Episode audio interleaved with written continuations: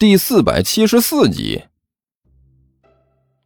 李彦读大哥说的好啊，真的是好啊！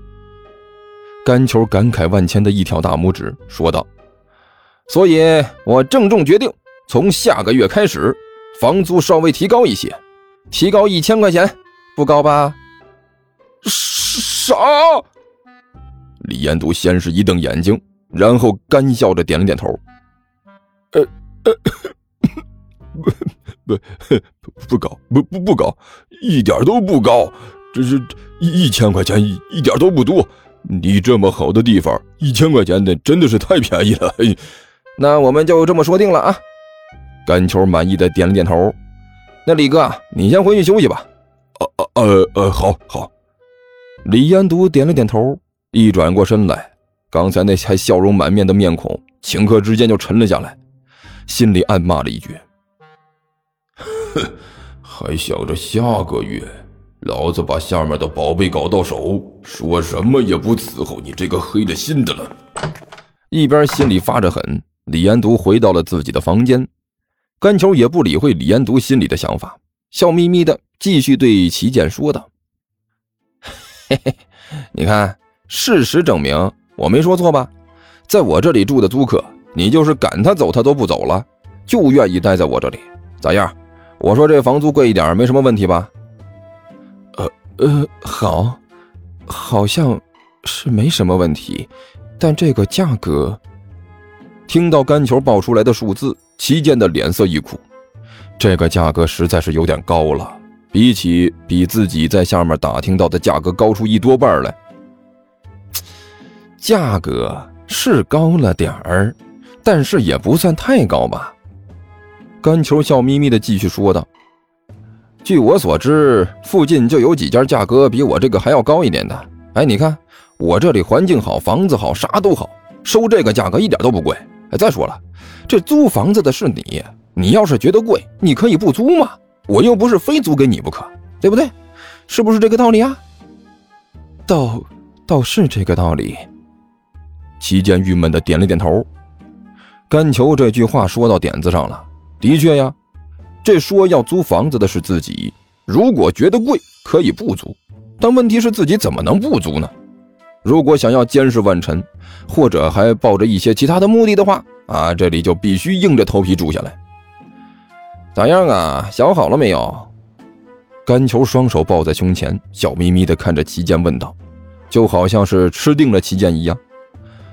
租还是不租？你可以自己选择啊。我这个人是无所谓的，租。齐健用力点了点头。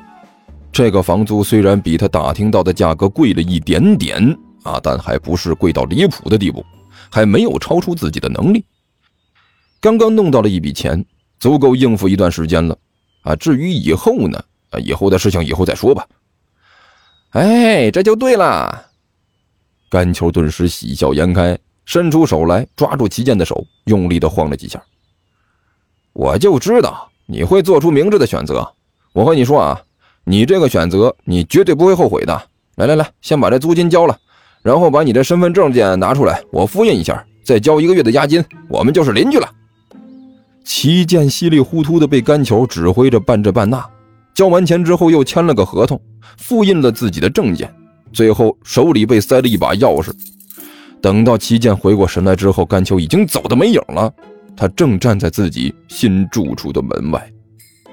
唉，为了师傅的任务，我这次付出的代价可是挺大呀。齐健无可奈何的叹了口气，拿着手里的钥匙打开了房门。吱呀一声，带着牙酸的声音，房门打开了。齐健迈步走进了自己的房间。刚一开门，齐健就觉得这个鼻子有些痒痒，啊！去，嗯，他张嘴打了个喷嚏，噗一声轻响，漫天飞灰扑腾而起啊！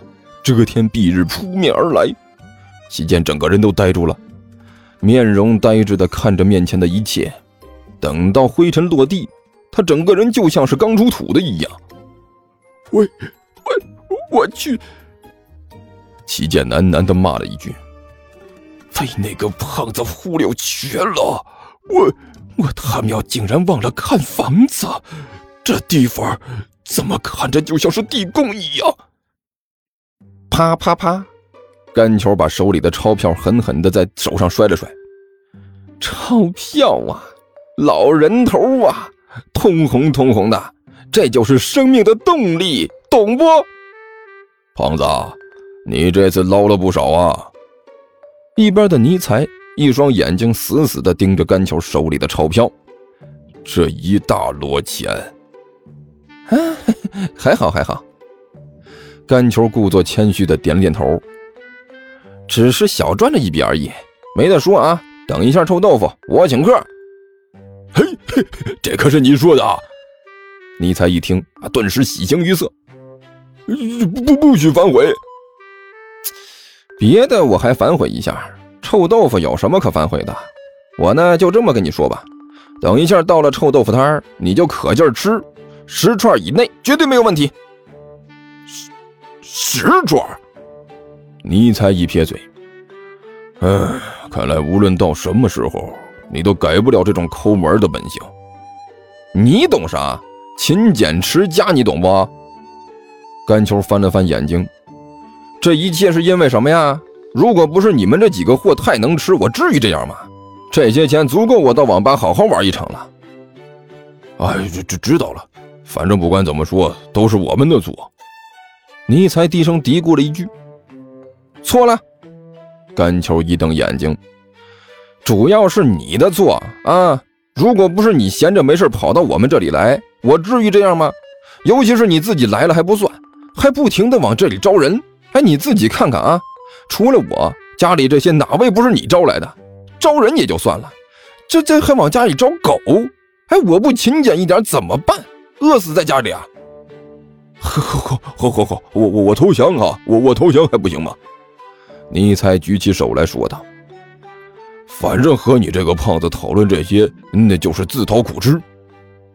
我觉得你就不应该把那个家伙弄到家里来。”一边的万晨抱着肩膀，气哼哼的开口说道：“为什么？”甘球斜着眼睛看着他问道：“那家伙就是个危险分子。”万晨说道：“能在刚才那种情况下躲开我的那一脚，绝对是非常危险的危险分子。”我觉得再危险的危险分子也不如你们几个危险。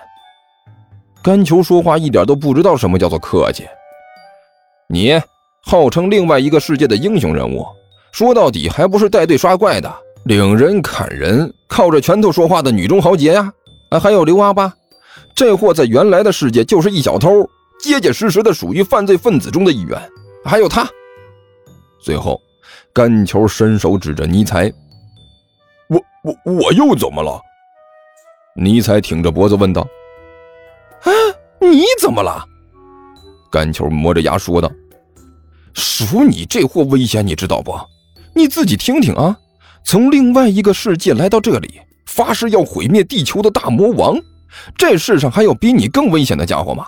都有这么危险的分子住在家里，我还在乎再多一个吗？而且，人家虽然是危险分子，可是人家付钱了。”啊，看看看看这个。